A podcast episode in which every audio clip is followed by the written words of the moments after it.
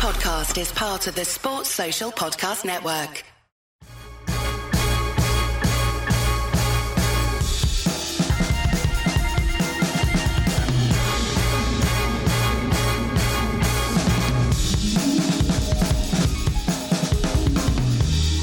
Propo, good to see you, man. Yeah, it's it's great to see you now. I feel like uh, I've had a whirlwind couple of months to start the season, and it feels like I'm kind of just ready. Last weekend, being able to sit and just watch and enjoy the games was an absolute spectacle, even if I did uh, lose my Drew Lock of the week. Well, God, we both did. I mean, and I think my Drew Lock defeat might go down as one of the baddest beats of all time. How I think statistically, we were just chatting before we started recording, how Baltimore lost that game I'll never understand to the degree when. So we did the game at Tottenham, of course, and we missed your propo on that one. But with the breakfast show job now, you couldn't you couldn't be there. So as usual, getting out of Tottenham is a nightmare. But I've worked it out now, having done enough games. There's no point trying to get a cab to get near you. The the tube queue is nutsville. So even though we stayed around a bit afterwards, like wrapped up the show, still crazy, right? But I've now worked out a kind of back street route and I get to a station, kind of 40 minute walk, kind of away from Seven Sisters. That that's the game plan, right? So and it's perfect because I whack on Red Zone and listen and bop along and listen to listen to what's going on.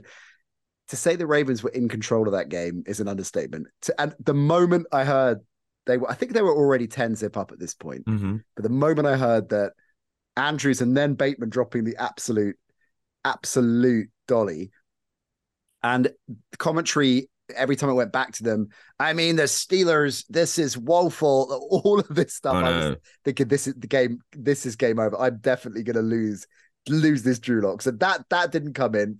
Look at the statistics. Lamar and the drops and everything else, like one of the craziest of all time. Your bad beat, unlucky as well. I think it's fair to say. Yeah, I think it was unlucky just in terms of how I did think that defense was going to dominate that Sunday night football game. I didn't quite realize that the Dallas Cowboys were going to be stupid enough to line Micah Parsons, who I would say is one of the more flexible D linemen that we've potentially ever seen in the NFL. Mm. I don't see why you would line him up against the best offensive lineman, maybe the best player in the football league in Trent Williams, and right. you wouldn't target the right hand side, which is significantly weaker for this 49ers offensive line.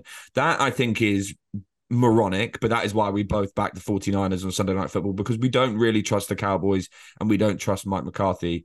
They seemingly every year have one big win where everyone gets overexcited and says this defense is a championship winning defense and this Cowboys team is going to go to the Super Bowl. And then every year they play the Niners and they get beaten comfortably, or they play yeah. some team and they get beaten comfortably in prime time. And everyone's reminded and everyone slates Dak for a week and everyone slates the Cowboys for a week. And then they'll probably revert back to type for the next couple of seasons. Like there are, a, they're a wild card team. They're a divisional round playoff team. They are. That's what they are, mm. and that's what they'll continue like perennial to be. divisional round. Yeah. It's, it's, interesting. They are definitely overhyped. There's something Carson and I got into on the Monday show that's in the vault, by the way, prompted by a question from you, which was why did this why does this keep happening? Why do the Cowboys get so much hype and then flatter to deceive? I want to shout out to my mate Gav. I know you'd be listening, Gav, massive Cowboys fan. He thinks they should make a play to get a running back before the trade deadline. And we've seen their red zone issues, and as Carlson said, that's a that's a Zeke gap. Even if the rest of the productivity was maybe well, what not maybe was slipping from peak Zeke last season, he did a job there. And Van Der Esch injuries there as well. I think I think what might be quite good, a good pickup for them. what do you think about this propo? A Jerry Jeudy pickup, Amari Cooper, mm. Mark II. I think they need another receiver. I think Jeudy would be a solid, solid pick for them. Yeah, Brandin Cooks really hasn't sort of materialized to what we think he would do in that offense. Gallup, obviously, everyone thought was going to be one of the best number three receivers in the league. I'm struggling to work out whether it's that offense, mm. whether that's the issue, whether they're just simply too basic. It does seem like they don't have much creativity when it comes to offense. You've now got people slating CeeDee Lamb. I don't really know why that's suddenly become yeah. the case. I know he's had a poor season so far, but I mean, he had an amazing season last year, and that was in yeah. a Kellen Moore offense. They're under this new coordinator, and it doesn't seem to be really working that well. So I don't know how much you can really blame on the the playmakers, because offensively last year they were good, as much as the system and potentially even Dak Prescott in that system. Nonetheless, I think you can always do with more playmakers. And also, as the Cowboys, you've got to, if you think this is one of your genuine chances to make the Super Bowl, to go and win it all, you have mm. to realize that you're going to need to make some kind of play because you're going up against probably the two best teams in football, the two most complete teams in football right now, Yeah. in the Eagles and the 49ers. And you got to do the hard to- way, yeah, right? You got to exactly. go, to go on the road and do it. I think they might. I think I really think they will. I think it's could be the Jerry just thinks, man, we paid, we paid Dak. I'm all in. I'm, I'm don't know how many more years I've got. I reckon he might well, might well do it. Might well flex before that trade deadline. That's something we're going to obviously be keeping an eye on as we build up to October the 31st. Carlson and I did get into some other possible trade options, possible deals to, that will get done. Who's looking for people? Ben and I might have done as well actually in that show, also in the blog. Go check that out if you haven't already. So difficult week for us, Propo, in terms of our prop bets, which means what? I'm now three and two on the season, and you're two and three. Yeah. Yeah, for the Drew Locks, I'm two and three. You're three and two. Difficult week for the Drew Locks, but every single everywhere else on the podcast we did all right. The Angel Jacket Yeah. obviously lost due to the Bills, but the parlay again, I think that was a bad beat. I thought the Minnesota Vikings should have covered against the Chiefs. I thought the Chiefs got some pretty dodgy calls again in the latter stages of that game. The, Mm. the Vikings did not deserve to lose that by seven points, I don't think. But then we were big on the Bengals. Nat, I gave the under in the Saints game. That that cashed. Um, we also my prop bets went three and oh. zero. Mate, listen to this. Uh. Aiden, Aiden Jones got in touch with us. Shout out to Aiden uh, at the NC show on all the pod, uh, all pod, all the social platforms. You can find us. Wow, he says. I mean, that's a hell of an opening to a tweet. If you get a tweet that opens wow, usually good news. Usually good news, sometimes maybe bad news, but it is good news. Shout out to Propos prop bets. Three out of three for me yesterday. So you won, Aiden. I'm sure plenty of our listeners a bit of bit of spending money. Propo, you're on fire with the prop bets this season. Yeah, twelve and four with the prop bets. I'm finding it much easier. Yeah, I'm it. Seventy-five percent propo. Yeah, wow. quick maths, quick maths. Nat. I am trying to. uh Yeah, I think I am finding it much easier to read it from a prop bet side than I am from a sort of just a pick game side at the minute. Just because I just think there's really good value out there. Even again this week, I'm liking some of the matchups that we're seeing. But yeah, last week was just a really, really fun one because you had Dallas Goedert, which went over in the first drive for the Eagles over that number of 32 and a half. That was way too low. You then had Breece Hall, who was just obviously completely dominated that Mm. Denver Broncos defense and went for what 170 plus yards. We got him at 79 and a half, both rushing and receiving yards. So that was just really comfortable. And then you, but you've got to have one to sweat out, you know, one that's going to make you excited for Of the course. whole of red zone. And Rashee Rice obviously went over the, his yardage in sort of the last drive, but also scored a touchdown. So you got to celebrate that in all its glory. It was just, yeah. And away from the podcast, I, I did some other side bets as well. I told you I won a 28 to 1 ACCA. That's Last incredible. week was one of those weeks. But the problem is Yeah. that Mm, the the problem is I have to wake up at 3:45 in the morning on a Monday morning. And if I'm doing too well, then I can't go to bed and I get way too excited. Oh, mate, see, Monday morning, if you're listening to the Talksport Breakfast Show on a Monday and it is under par, you know why. Is that yeah, basically exactly. Yeah. if there's literally no production whatsoever, Uh, it's just yeah. Ally McCoist and Andy Townsend talking for four hours straight. then you know why. any guests or anything. Degenerate Yeah, Propo has been fault. on a tear Yeah. the night before. You know what? It was one of those funny weeks, wasn't it? I, I had exactly the same. We were messaging each other. I had, uh, uh, this is no use to you at a home gang, so I apologize, but I had a cracking week. I mean, I went really big on the fins covering. I doubled down But on you that. mentioned the Fins on the podcast, so that's fair. Oh, that's true. I did mention the fins. Yeah, Yeah. Okay. Fair play. So I did give that one out. But you know what it's like when our when our Aka doesn't drop or Drew Locks don't drop, and yeah, we have a good week. It's freaking annoying. But it is annoying. you know what? The other thing we haven't mentioned though. I mean, you are undoubtedly the unders king of Plumpton, propo, the prop king of Chicago. No doubt you're the best in the business of props. But gotta say, mate, I'm hundred percent with my Ja'Marr Chase prop. How about them apples? Well, you're 100 percent last week. You know, you lost the week before, like dramatically. You Oh, did I have a prop bet? Oh yeah, Yeah. had Zeke. Okay, yeah, yeah, yeah. okay, I forgot. I had to erase that from my memory. yeah, oh, so God, you're you know- 500. Ben and I have put Zeke Elliott. I'm 500. Ben and I have put Zeke into our FFS team to get involved with that over on our DraftKings Listener League. Enter for free, you can win all kinds of merch from USA Sports and all kinds of goodies. Yeah, we we kind of went with Zeke Did you back? Did you? Because I know what you're like now. I won't lie. Like you're not. You're just not a prop better. Like that's why this podcast works well because it's not really your thing. Did you back the Ja'Marr Chase one? I did. I did back Ja'Marr Okay, Chase. cool. Yeah, Yeah, I, yeah, I okay, it. that's So cool. I am very happy about that. I'll try and dig out another one on the fly. Did you have fun doing it? Are you leaning towards maybe being a prop better going forward, or is it still right, just not just the same for you? it's kind of alien to me. Yeah, just not the Yeah. same. I just can't. I back yours, so I always say like um Aiden, I've done pretty well at a prop bow so far this season. So I always back yours, or if I remember to back yours. But I rarely get involved. Like occasionally something might jump out and I fancy it. I do the I do an anytime touchdown score a roll sometimes, you mm. know, with mixed success, mixed success. But uh yeah, I'm gonna I'll probably get involved on that this time. You know what? If I do and I come up with something a bit left field and I can't find it straight away on on the Fitzdares site or the app, it doesn't matter because I can just reach out to Fitzdares because they are, of course, are friends of the show. We're delighted to be partnered with them on Edge Rush. And they are Propo's favorite bookmaker in the world because, you know, Propo comes from a, you know, he's used to a certain level of living. I'm sure you listeners know that by now after all these years. He is the Unders King of Plumpton, and Fitzdares is just a simpatico. There you go. There's five five pounds in the charity box. Simpatico fit for Propo. Uh, not least because any any prop that isn't on there, you can just message them live and they'll they'll put it on. They'll they'll give you a price for it, right? So Propo just fills his boots each and every week. You can as well. Fitzdares.com, 18 plus, begambleaware.org. You know the drill. Yeah, speaking of which, I've actually already cashed a bet during this podcast because I did take a bet with Fitzdares where I got a prop on how quickly it would be for Nat to mention how well he did away from the podcast in his bets. and uh, and I actually got it at 10, under? Under, over under 10 minutes and I ah, took the under, so I got it. So I got it. So yeah, I'm really happy with that one. So Inevitable. You know what? Quite right. Enough of this self-referential jibber jabber. Let's get down to business. We're going to pick two teams or two games, I should say, that we like the look of. Our Drew Locks of the week, our Acker of the week propo with his prop bets, and of course our Peterman parlay. Shout out to everyone wearing a Peterman jersey. I was talking to Mike about this. Peterman jerseys in effect on oh, the Sunday. Yeah, love that. Love all of you. Was any of them actually Nate Peterman? Possibly. Wearing his own jersey to the game. might, we might have been. I didn't think to ask. Still didn't see any Joey Harringtons. Do me a favor, gang. Wear if anyone out there with a Harrington, wear it on Sunday if you're going to the game and take a pic and send it to us because we all love a bit of Joey Harrington. Joey Harrington love you Gen Zers. You don't know what we're talking about, do you? But the rest of us know Joey. Joey's the man. Right.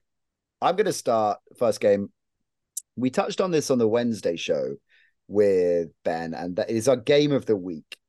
So I won't say too much because I talked a bit about it on that show, but I want to get your take on it, Propo, and specifically, of course, because it's Edge Rush in line with in line with the business. Lions Bucks. Hmm. So something that jumped out to me as a knock on the Bucks that someone pointed out, and it's something statistically we talk about a lot, very much so with the Vikings this year, I guess. That may maybe been the best example of this turnover differential typically will level itself out throughout the course of the season. So teams that have a disproportionately impressive turnover margin handle with care unless they're demonstrably a heavyweight team. And actually, the teams that lead the NFL right now in terms of turnover margin are the 49ers, demonstrably excellent teams. So don't worry too much about that. And then the Bucks. So the book on the Bucks is they're three and one, but they've had quite a few breaks and it'll level out. But I'm not buying that the Bucks are going to level out. They were my sneaky playoff tip preseason, week one anyway. They were my sneaky playoff tip when Ben and I revisited that on the Wednesday show. And I think I think they're going to roll into the playoffs. This defense is absolutely balling. It all depends, of course, if Baker can hold firm and not go loopy loo. Mike Evans is an injury doubt for this game, and that's something to keep an eye on. He's got a hamstring injury, bit of a worry. On the flip side, the Lions will probably get Amon-Ra St. Brown back. Now they did pretty good business last week without him, but he should be back for this game. Another thing to highlight about Detroit, because we're all talking about Goff, we're all talking about how much we love Dan Campbell, how legit they are. This Lions defense and the turnaround in this Lions defense. Do you remember how bad the Lions defense was? Well, it ranked mm. Dead last in the league. In, yeah. And I think it's certainly yards per game, quite a few statistical categories in the bottom bottom regions of the league. Do you remember last season all of the problems that they had where they made mm-hmm. personnel changes defensively? Secondaries coach was switched. It was a mess, right? They are now top 10 in total yards going into week six. The turnaround with this team defensively has been significant. So here's my question for you, Propo. Outside of this matchup, initially, are you buying the Lions as a Super Bowl contender? Oh no, not at this moment in time. That's not necessarily because of the Lions in and of themselves. That's purely because of how good this Eagles and 49ers team are, mm. top to bottom. Like I don't I can't remember a time I've seen a more complete football team than the San Francisco 49ers. I think they're just going to keep rolling on. So for the Lions to to compete in this NFC, I think they still need a little bit more in terms of playmakers going forward. I really like Sam LaPorta. Yeah. I think he's been an incredible rookie. I think he's like the number one tight end in fantasy as well. And obviously those two touchdowns last week, he's been really, really impressive. Some of the scheming from Ben Johnson, the offensive coordinator, has been nothing short of sensational. Jared Goff, I think, has covered the spread more than any other quarterback since he? he joined the hmm. Detroit Lions and he's just doing his job really, really well in the same way that he did in the early days at the Rams when he was in a decent scheme with his de- decent receivers. He knew what to do, and he's executing everything perfectly. The defensive thing, I'm a little bit less uh, keen to sort of read into and to take too much from just because we're looking at their opponents. You're looking at the Carolina Panthers. We all know that they're potentially the worst team in football at this moment in time. Bryce Young's already getting called out by his head coach. There's all these horrible dark rumors about how Frank Reich never wanted him. He wanted CJ Stroud, but then Tepper, the owner, came in and said, No, Bryce Young's our guy. And you know, when these rumors are happening, I feel sorry for Bryce Young. It's a bit harsh because it's only because CJ Stroud is playing so well right. that it means that relatively everyone's looking at Bryce Young and saying that what's this guy doing? He's not good enough, and all these. And Frank Reich's not helping in press conferences. But I think the scheming looks terrible. He's got no offensive weapons behind around him. around him. We said they treated away DJ Moore to get Bryce Young, which seems like a sort of Adam yeah. Thielen's your go-to guy, and respect to the career he's had. But for the love yeah. of God, you got you obviously got problems. And it's he's been in the league five minutes proper. Five like, minutes. calm down, everybody, yeah. on that Bryce Young hate. I think he's going to be fine. You know, Benny did his quarterback rookie watch update on Wednesday. If you haven't heard that show, go check it out. And Ben as you well know, gang, college football expert, he's been watching these guys for years. So at the start of the season, we started him off with okay, power rank them based on them coming into the league and where you think how you think the season's going to go. And then we've been looking at that rotating. Now, CJ Stroud, of course, has torn into a lead and, and it looks odds on for for offensive rookie of the year. Hmm. Richardson's had injuries. Bryce Young, as, as Propo says, messy situation, but we kind of figured that. Ben is definitely of the belief that he'll be fine you know. And this is a guy who's watched a lot of tape on him. Yeah, I and I think he, I think he's right. I think he'll be at Richardson's the one we don't know yet out of those out of those three. Yeah. So okay, so you're not buying Detroit as a because looking continuing sh- on that.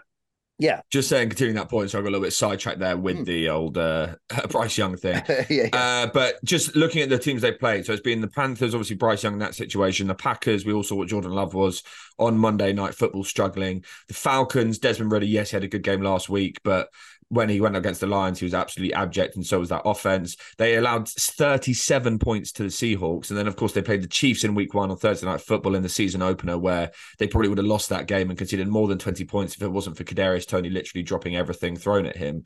So I think you have yeah. to be a little bit apprehensive when suggesting that this Lions team has taken a huge step defensively. Like I think going up against the Ravens next week, potentially even the mm-hmm. Bucks and Baker Mayfield this week, if they have Mike Evans, they might struggle a little bit more. That being said, just huge props to Aidan Hutchinson. That one-handed grab, that ah, interception, oh, oh, one of the coolest things I've seen in a long time. And you know, I guess the flip side of that argument is a fair one. I'm not going to fall into you can only be what's in front of you. But you look at their schedule going forwards, it's a lot of the same True. obviously the same with division it's the same the bears and the and the packers. They've got the broncos in there the vikings twice. I mean they're going to win this division and they could hit should easily. could hit 12 12 yeah. and 5 probably i mean the other thing about the lions is i don't think this year the super bowl should be their aim i think this year yeah, should be the sure. foundation to set it up for next season so that in free agency they can go after some of the bigger names they can sort of move around and manipulate this cap space because they're only a couple of pieces away i think from being in super bowl contention yeah. that being said they need to find a way to make sure that they when it comes down to it are good enough to beat the likes of the 49ers beat the likes of the Eagles because it's not going to be good enough just beating the people in their division. I mean, they should be winning their division now. When you look at the way the Vikings are set up, when you look at the way the Bears and the Packers are set up, you would say that the Lions are set up to have a real dominating period in this NFC North. Mm. The Lions obviously uh, going to start to factor in and get stronger offensively. Uh, you would think just with although Jahmyr Gibbs was has had a couple of injury issues, hasn't he? And I don't know if he's going to give me an issue this week. I think he's going to be an issue this week. I also just think that people need to accept that David Montgomery is their guy. He works so perfectly in the way that this Lions team wants to run the ball. Jahmyr Gibbs just doesn't seem to quite be the person that they thought he was going to be in terms of be able to slot him in immediately. Yes, he's had a couple of injury issues, but David Montgomery is just balling right now, and he works so perfectly in this Ben Johnson offense. So, like Jahmyr Gibbs, I'm sure would be a good player going forward, but Montgomery that might suit him though, right? Coming in as a rookie and and, and spelling and, and yeah. not having to be the feature back. Hundred percent. Feature back looks like in the NFL these days. Um, obviously, they're also going to be looking at more productivity from their returning receiver Jameson Williams, who was done or suspended, I should say. He got done. he's done. Yeah, he's done. Done for gambling. Suspended for gambling. He's back and is going to start to, you would imagine, feature more and more. This this Tampa D is what we love about Tampa at Baker and his craziness notwithstanding. Tampa's defense has held three of its four opponents this season to 17 points or fewer, right? Mm-hmm. Calijah Kancey is a first round defensive lineman he might be back this week in the mix. This defense is getting stronger. You know my position on Tampa. I've been on the record firmly propo for much of the season. You look at that Vita Vea, Lavonte David, Shaq Barrett, Antoine Winfield. This is a heavyweight championship winning team of vets who are sitting there all off season, royally pissed off at how dismissed this team was being. One of the top five defenses in the NFL. Really intrigued as to how this one plays out. Can the Lions do what most teams haven't been able to do so far this season and rack up pointage on Tampa Bay. What do you think? What's your take on this game? My take on this game, Nat, to be completely honest with you, is that this is just a classic letdown spot for the Detroit Lions. The team's mm-hmm. on a three game win streak where they've won by 14 points or more in all three of those games. This is that week where everyone's asking that question Are the Detroit Lions Super Bowl contenders, as you've just asked me? And I always think that in these weeks, it's where you kind of fade that team because everyone's expectation of them and everyone's thoughts on them is as high as it possibly can be. And I think the Tampa Bay Buccaneers, as you've already pointed out, are the perfect team to kind of spoil the party. They are a perfect letdown spot. The Detroit Lions going on the road against Tampa off a bye week. Baker Mayfield, yes, you can have an absolute horror show one week, but I think there's always weeks where you can put things together. I think Mike Evans is critical to this. I'll be much less likely to back the Buccaneers if Mike Evans yeah. isn't playing. Yeah. But when you've got Godwin, when you've got Mike Evans, and you've got the potential on defense to cause Jared Goff some issues, I don't see this game being a blowout for the Detroit Lions. I see it being close. And when you're getting obviously that key number of three points, which Tampa Bay currently do have, mm-hmm. I like Tampa Bay at plus three, I'd say, in this game. I do a lot. I do a lot. They are on on my short list for Drew Lock of the week. I'm not going to call that yet, but Tampa Bay plus three, definitely on there. Mike Evans. It's also a uh, pro Joe split. 66% of the tickets is on Detroit, 70% of the cash is on Tampa Bay. So yeah, Nat Coombs is a sharp right now. How about that? You see, I'm picking up picking up the pace after my early season success with which is already fading fast with my Drew Locks of the week. All right, so that's my first game of week six to look at. What's yours, Propo? Uh, I'm going back to the well, Nat, uh, which we did last week, which opened up. It was the exact same reason as to why I didn't actually necessarily put necessarily that much preparation into this game in terms of thinking that it was going to be one I bet, but just seeing the number move as uh, we started recording in the exact same way we saw it last week. They're going up against the Cards and it dropped to minus two and a half. The Bengals at home to the Seahawks has dropped to minus two and a half at this moment in time. And yes, the cash is on the Seahawks, tickets on Cincinnati is the same as the Arizona Cardinals last week, people, all the sharp betters were going to fade the Cincinnati Bengals. And I understand why. I understand that the defense didn't necessarily look that good against the Arizona Cardinals. They allowed big plays on the ground. They also allowed that big touchdown to Marquise Brown. We do have a problem in the secondary. There's no doubt about that with Nick Scott, especially not sort of living up to expectation, the signing from the Rams in free agency. However, I've always told it the holy Bengals trinity now is Joe mm-hmm. Burrow, Lou Anarumo, and these wide receivers. And yes, Tee Higgins wasn't on the field last week, and he might not be on the field this week. But at the same time, Joe Burrow, I, I don't care about that 60 yard bomb to Ja'Marr Chase. We know Joe Burrow can do that. I'm talking about the 11 yard scramble. I'm talking mm-hmm. about him rolling out to the right and completing a short five yard gain. Joe Burrow can move again. And when, Joe, Burrow, when Joe Burrow's got his mobility back, he is a top three quarterback in the NFL. Yeah. And you're giving a top three quarterback in the NFL who has a top three wide receiver in the NFL minus two and a half at home against a Seahawks team that people are high on because of a performance against a New York Giants team that is barely even a football team at this moment in time with, with the amount of injuries that they've got. Yeah. That's not even like a slate on Brian Daboll or the Giants. It's the amount of injuries Yeah, it they've was. got is yeah, it was. insane. Yeah, it was. No, it's insane. It's injuries. It's just their Oh, injuries. is. Their It- injury list is mental. They might be getting Saquon back this week, which is some because I looked Yeah, but have you seen have you seen everything else? It They is- didn't have one starting offensive lineman. Are do you think just jumping across? Do you think then that that might be worth? It might be worth opposing the Giants even with that double digit spread. It's one of those I've really, really thought about it. But what I'll probably do instead, Mm. because I hate double digit spreads, you know Yeah, me, I really, yeah. really don't like them, is I will probably just fill my boots in prop bets, James Cook, Gabriel Davis, Stefon Diggs, and just expect the Bills to dominate time of possession, dominate the ball, and offensively take this New York Giants team apart. That being said, just stay away from the minus 14 because you never know uh, what's going to happen when it t- comes to a backdoor cover. I mean, the Giants, Tyrod Taylor could have easily spoiled that Dolphins party for you last week, Nat. Oh that boy, and he'll cover. probably start. They think. So they think Tyrod will start, and um, Saquon's interesting up against the Bills without Milano. Yeah. you know, the, I, I yeah, I, I think I might steer clear of it. But okay, so back to Bengals Seahawks. Um, let's go to our favorite website. It's definitely I well, actually I would argue our favorite website in the world, not just in football, right? AZ Central. Yeah. It's our favorite. It's top three. If Joe Burrow is a top three quarterback in the NFL, I think AZ Central is a top three all-time website of mine.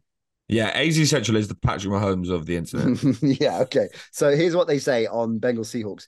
This game got a lot more interesting after the Bengals win over the Cardinals. It looked as if Joe Burrow, Ja'Marr Chase, and the Bengals offense got back on track. It looked Oh as if they God. did. Just in case, because it wasn't 100% clear. no, it really wasn't. Three Jamar touchdowns for Ja'Marr Chase, 150 plus 180 yards. yards or whatever he Yeah. had. It looks like he was back on track. I think it's Yeah. fair to say AZ Central, he was back on track. Just for the record, they've got the Bengals winning it by a point.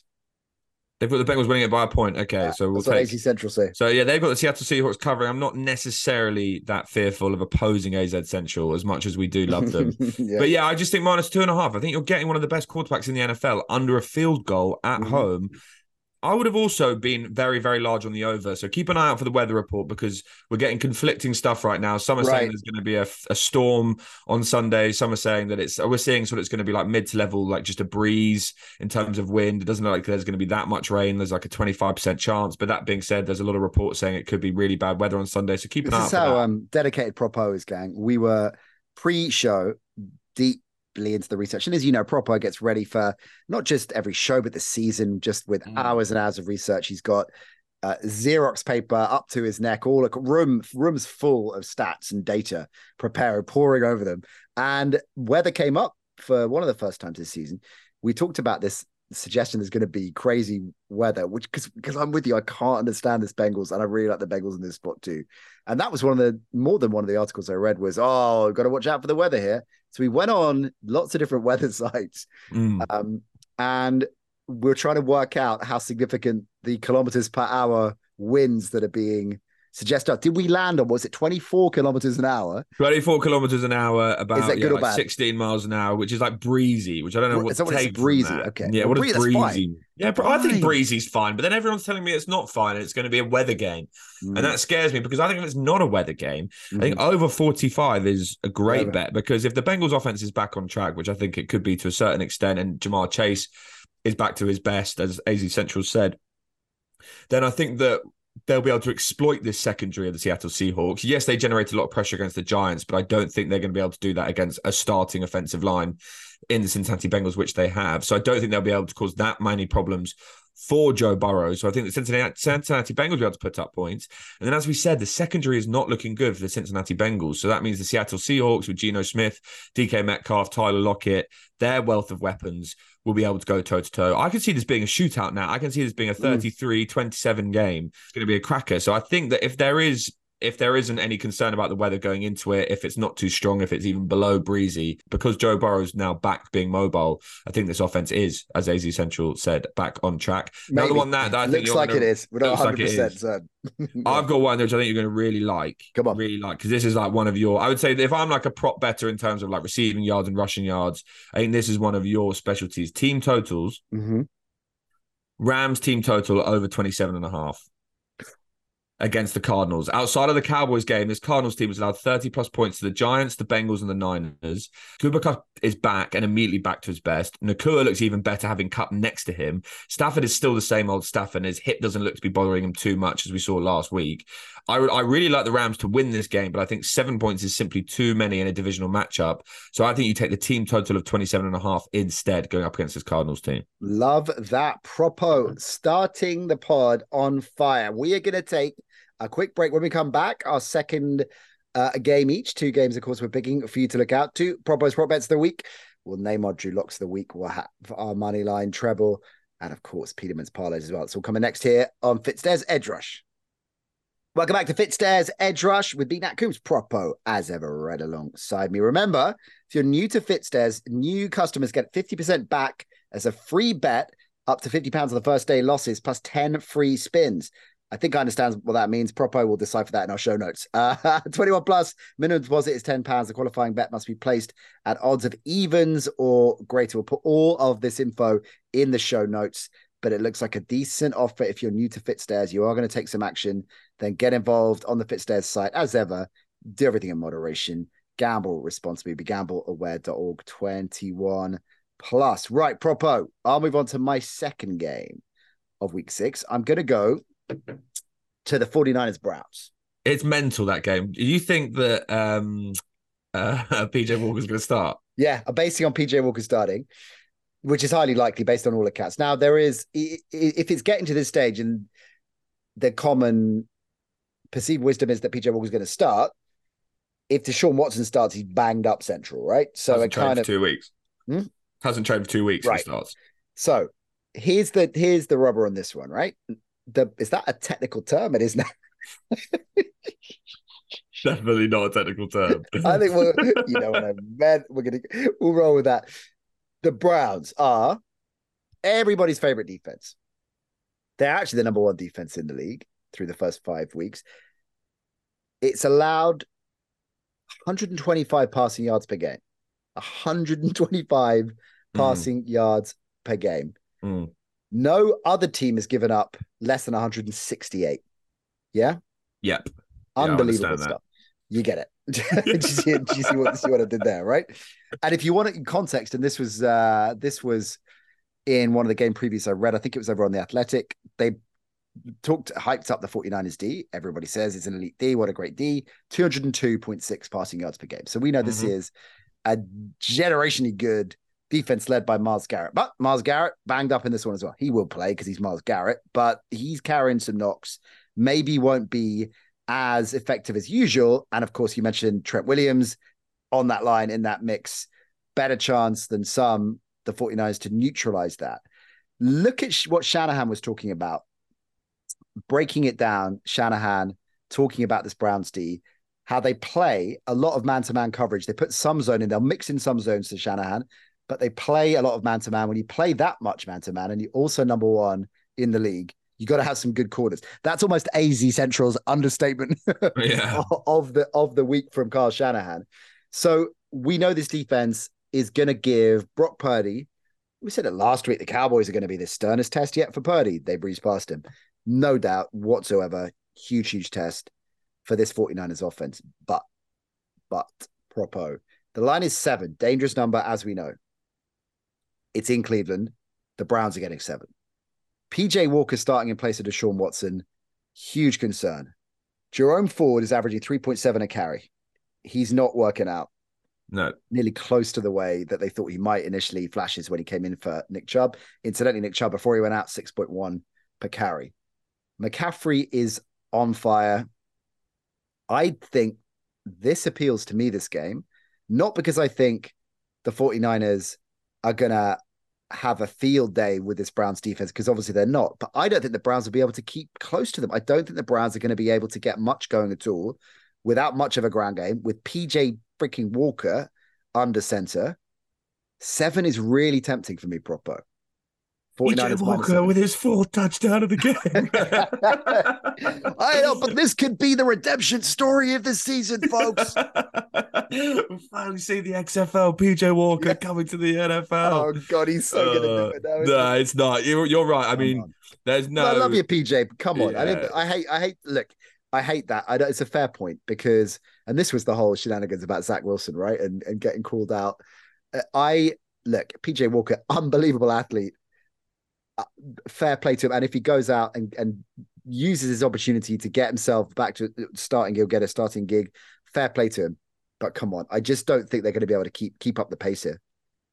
I just, I, at this moment in time, I think it takes probably one of the bravest men in gambling to back against the 49ers, and especially going against 49ers with a backup quarterback, even if it is Deshaun Watson, a player who hasn't trained for two weeks. You've got to be a really brave man, and you've got to be a bit of a sicko, to be completely honest with you. Everything yeah tells you in this situation to back the 49ers because even if it does turn into a ground game because maybe it is a weather game because obviously Ohio is one of the places they're predicting to have bad weather that suits the 49ers they'll just yep. you they'll just adapt the offense to suit whatever the situation is in front of them. They're not going to be throwing deep passes the way they were against the Cowboys. They're going to be relying on CMC. They'll be relying on Elijah Mitchell as well. I just think that the 49ers, as I've said pretty what four times already in this podcast, they are the most complete team yep. I've seen in the NFL for a very long time.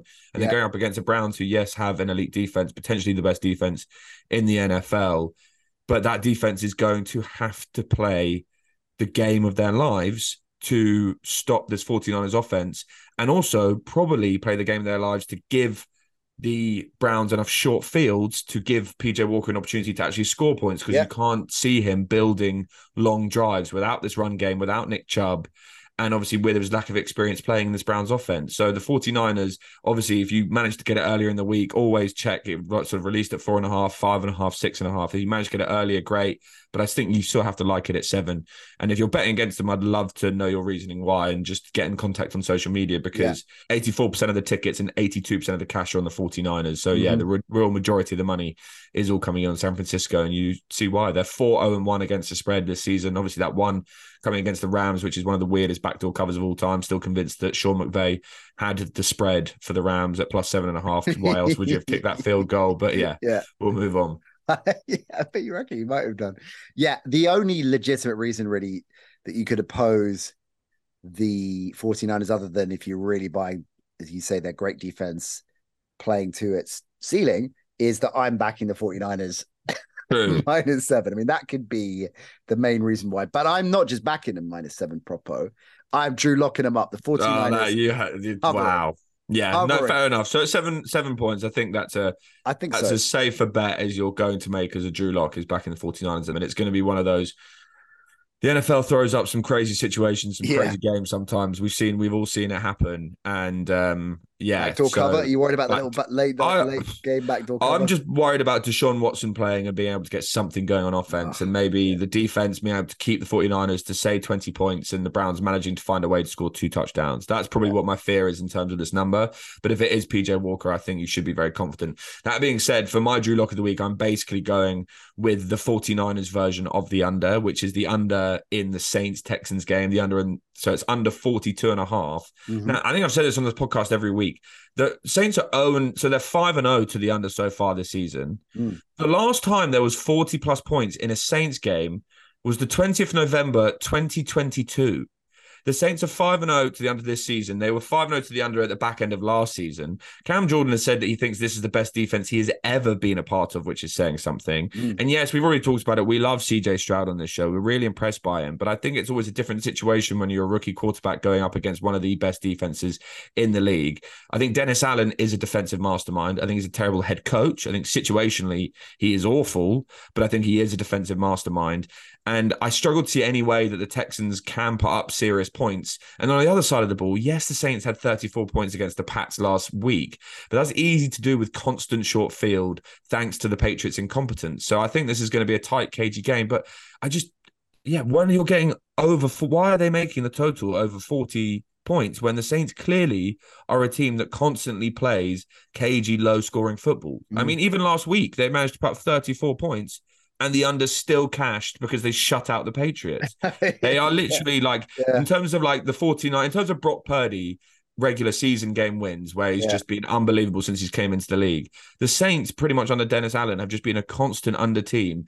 And I don't know if I'm falling into a trap here. I don't know if the market is luring me into this, Mm. but people are still betting on the over. 50% of the tickets are still on the over. I just don't understand why people think that the New Orleans Saints are a high scoring team. They are. the car factor. I think it, I think he's just one of those quarterbacks that I, I think historically people have felt that they have been.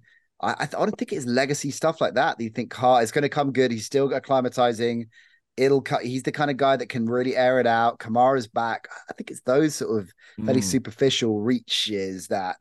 But that's why you are the under king of at Plumpton Propo because you are looking at the data, and looking at the numbers, and and making that. So is that your Drew Lock? You're going with that? That's my Drew Lock of the week. Love yeah, that. All right, lock them up. So Lock them up. So we're going 49ers in the under and the Saints game, which are two right. pretty obvious picks. But yeah, we're doing it. Oh God, now I'm worried Deshaun Watson's going to have Yeah. PJ Walker with the game of his life, folks. Yeah. Um, and it's 43 40 in the Texans Saints. It's an absolute shootout between yeah. Derek Carr and. CJ Stroud. Yeah, like, like. Carlson's unders pick. It's yeah. done within the quarter. What game was that? Was it the? The Dolphins. There's 90 course, points yeah, and he took yeah. the under. Yeah. They actually doubled the amount of points there was on the over under. It was one of the greatest of all He time. just took it. That was his lock of the week. That was his lock of the week. To Yeah. be fair, same as I did the the Texans Colts game. Do you remember that went over in the first half? yeah, yeah. Oh, we've had some classics. Uh, okay. Speaking of which, we need to get back on a roll with our money line, Aka, because we've been pretty poor. What are we on the season? Two and three three. now. Huh? Two and three. Two and three. Okay. All right. Yeah, so yeah. better than I thought. All right. Yeah, it's been five weeks now. You, you're aware of that? There's been five weeks of.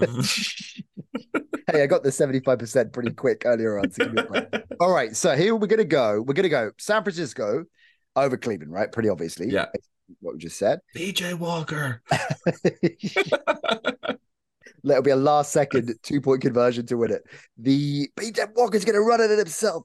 The um, so the 49ers over Cleveland. We're going uh, Rams at home against Arizona. Mhm. We like that, as we've also talked a bit about. And then Philly heading to New York to Mm. take on the Jets. We like Philly, one of the best teams, as as we said, not just in the NFC in football right now. We're slightly worried about that, weren't we, as well? The Zach Mm. Wilson, the comeback trail. But you asked me a very interesting question before we started rolling, which is if Zach Wilson, I think you eloquently put it, shits the bed in that game. Is that him done? Is this his last shot at? It, it, in other words, if he has a, if the Jets lose, which they're expected to, but he plays similarly to how he did last time, like, promisingly, he'll obviously get a stay of execution. But is the next Zach Wilson Mayor game the last Hmm. last shot for him? I think it probably is, isn't it?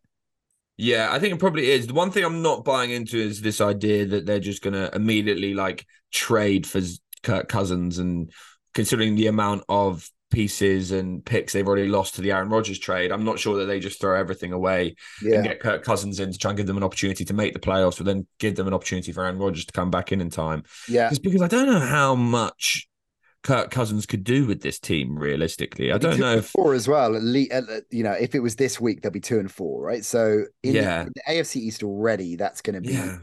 Well, they're not going to win the East, but that's going to be tricky for them to get a wild card at, at that level with the with the schedule they've got. So I think you might be right. I think they might just be all right.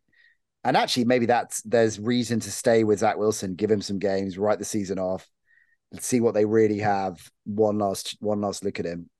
Uh, okay, so that is our money line treble. Just back those straight up on the nose. It gets uh, about 1.3, 1.4 to 1, something like that, over evens anyway. So we like that. We're confident about that. As we are indeed about our prop bets of the week. Propo, as we said earlier, hitting 75% on his prop bets of the week. So take it away, kiddo. What do you got? Yeah, we're starting in London, and I'm going with mm. in the same sense as we were discussing earlier in terms of that record bad game for the Ravens receivers, which cost Nat his Drew Lock last week. I'm going back to the well and going Zay Flowers over 54 and a half receiving yards. Among 112 qualified wide receivers, Flowers ranks ninth in target share and 17th in first read target share. I think the rookie has cemented himself as Lamar's favorite receiver and going up against a secondary that lacks serious talent in the Titans, he should go over this number. I like this as a bounce back spot. Lamar Jackson actually threw the ball really well last week. He ended up, despite only putting up 10 points, as PFF's number one graded quarterback in week five. We just saw record level drops, as we've already said on the podcast for the Ravens, which I can't see happening again. So I like Zay Flowers going over 54 and a half receiving yards live on Talksport in London on Sunday. My next one is TJ Hockenson over 51 and a half receiving yards. Chicago allow the 10th most receiving yards to tight ends, letting big plays go to the big men is what they do. And without Justin Jefferson, I think the Vikings are going to pepper Hockenson. A lot of people are talking about an increased target share for KJ Osborn, but I see Cousins relying on the two pieces he seems to trust the most outside of JJ, and that's Addison and Hockenson. I think there's good value on this number, especially going up against a, such a bad defense in the Chicago Bears. And my last one, I've already mentioned it. I really like the LA Rams to have a big offensive week. So I think Cooper Kupp over 83 and a half receiving yards is a really good bet. People thought Kupp would be eased back into this offense. Not so much. He had an 87% route run rate with a 32.4% target share last week. This offense could be absolutely electric with Kupp and Nacua. And instead of one taking catches away from the other, I think both are just going to feast because they both create a nightmare for opponents' defenses.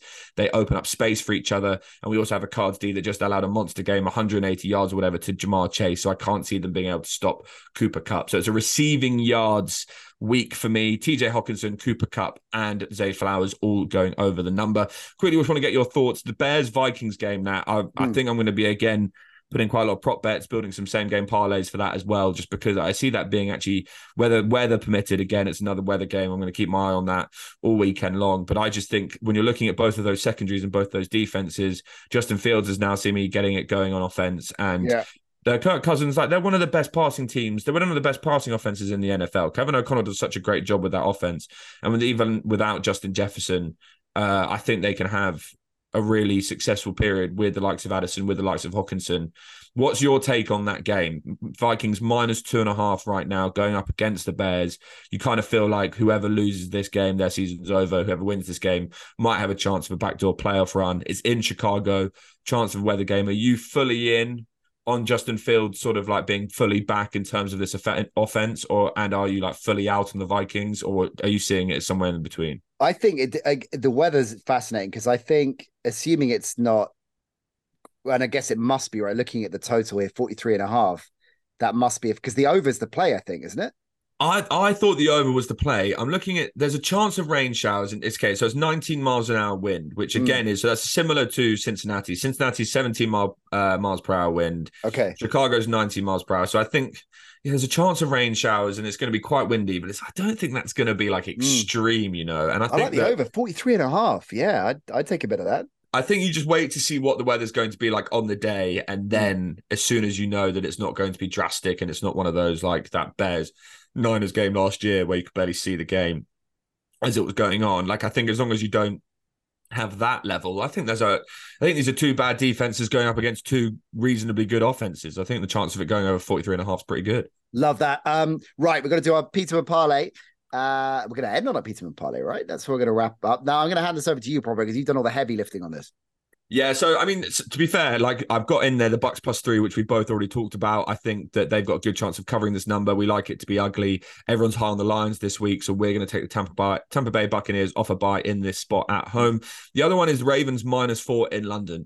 Now you're saying how can a favorite be ugly? Well, I think it can be when you've got as public a dog as the Tennessee Titans. Everyone knows the Mike Vrabel covers as an underdog, covers the spread as an underdog on record numbers, Mike Tomlin level. So the amount of people who will be backing the Titans going into London this week is remarkable.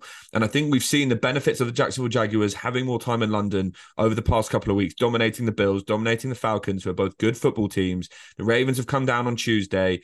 Uh, Titans aren't getting hit till Thursday. I think that does have an impact. And I think, again, people are going to be low on the Ravens because of that loss to the Steelers last week when people don't actually realize that they actually had a very solid offensive performance. It was just one of those freak weeks like the Kansas City Chiefs had in week one where everyone dropped the ball. I'm just going to keep mentioning it now just to rub it in on you. Uh, so I like the Ravens. I think it's a good matchup for their passing offense going up against this Titans secondary. And the last one, again, going back to this London thing, Jag spent two weeks in London, flying back. Yes, they've got a home game against the Colts, but I think the Colts are actually going to be fresher going into this one. It's a Gardner Minshew revenge game game. And if I think the Jags win this game, that be to be completely honest with you, I think they're better. The better football team. I think the Colts have been one of those sort of like plucky teams so far who have overachieved. But at the same time, I think four points is just simply too many for a divisional game. Everyone's reading too much into that Jags Colts game at the start of the season where the Jags won by 10 points. I think the Colts have enough talent on this roster to cause the Jags some problems. Yes, Trevor looked, Trevor Lawrence looked great in London, but I think this will be a cagey three point game either side. So I'm going Colts plus four, Ravens minus four, Bucks plus three as the Peterman parlay this week. And we've been We've had two wins and one loss for the last three weeks. One has to one has to come through. I feel good about so close. We've been I so feel good close. about it. We'll get it this time. Uh, if you are going to have any action, as we've said a few times, Fitzdares, they're our partner on this. They're the only bookmaker who'll double your payout if your winning first touchdown bet goes on to score again in the game. That's for the regular season only. There's a maximum extra payout of £500. Terms apply. 21 plus begambleaware.org. I think my prop bet, I've got to do that, right? So yeah, you've got to do your prop bet. What's your prop bet? I'm going to go Josh Allen, three touchdowns or more. What like? What do you mean? Like passing? Yeah. Oh, wait, Okay, fair, fine. fair Yeah, distinction. yeah. Sorry, three plus Yeah. passing touchdowns. Yeah. Yeah, yeah. Okay, so not like three total touchdowns. Okay, No, I'm going three plus passing touchdowns. Yeah. Okay, I like that. Yeah. There we go. Three, so, So- over two and a half. Can you just Over please two get me- Can you please? I know you're new to this, but You've got to teach me the terminology propping, right? Yeah. over two and a half. Okay. Josh Allen over two and a half passing touchdowns. Just say Is- that again. Josh Allen over two and a half passing touchdowns. Well done, Nat. Good pick. Thanks, I like buddy. it. Hey, listen, I'm 500. I'm not far behind you on that. uh, all right, brilliant stuff. Get involved. Get involved with our picks contest as well. I'm still speaking of not far behind you. I'm, you're not far behind me now on that. Oh no, you are. No, I'm still Miles- far behind you. I mean, you're just. It's just a joke. It's just an absolute joke. And also, I did that stupid, stupid thing where I flipped my pick from the Falcons to Texans, got in my own head. I picked Oh, the Falcons. And then I messaged Seb being like, no, I want to go back to the Texans because I hate Desmond Ridder. And Desmond Ridder obviously has the best game he's had as a Of professional. course. And he wins that game. So that was stupid. That was stupid. And then I You got my own head about the Patriots as well. I don't like this money line thing. It's not my style, Nat. proper you know what we haven't done is we haven't used ChatGPT this week, even though we promised on the show last week we would. So we will give a little teaser for listeners because we that's remiss of us.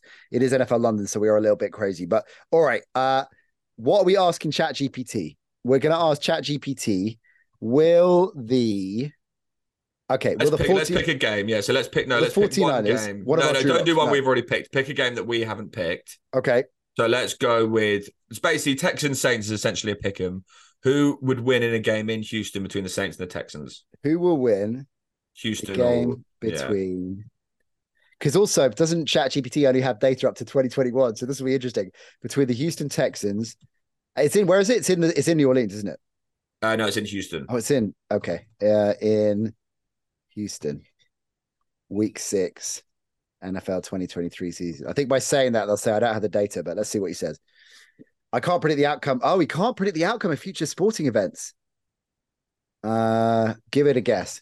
see what he says. Give it a guess. I can certainly provide a guess. Okay, here we go. But remember, this is purely speculative. There are no guarantees in sports Oh, of course, they have to put that in. Yeah. Okay. The outcome of an NFL game depends on numerous variables, including the team's current form. It's like AZ Central. right? Yeah, I was about to say, yeah. Depends on how good the quarterback is. And yeah. Okay. Here we go. Let's say the Houston Texans win the game against the Saints in week six of the 2020. He's picked the he's picked the Texans. Pick the te- ChatGPT has picked the Texans picked to win the game. Yeah. So yeah, that means yeah. they're All right. taking Houston at plus one and a half as well. So we'll give ChatGPT his, his Okay. Drew Lock. So that's his Drew Lock. All right, Yeah. he's up and running on this as well. He's Yeah, gonna, I love yeah. this. Okay, ChatGPT, bold pick. I love it. He's obviously a big CJ Stroud fan, which is which makes a lot of sense. All right, brilliant stuff. Um, get involved uh in the show notes with links to all kinds of good stuff. Finding us on social YouTube. Get involved with us on YouTube. We're putting videos up from all of the shows that we put out over on YouTube. Uh, so shout out to Dave, Seb, and the crew there. Lots of you leaving reviews as well on Spotify, on Apple Pods. We massively appreciate that. So keep those coming. We'll keep reading those out. And I'll be back Monday with our Mike for the Nat Mike Monday show. How about them apples? Propo. Enjoy the weekend, bro. Look after yourself. See you next week.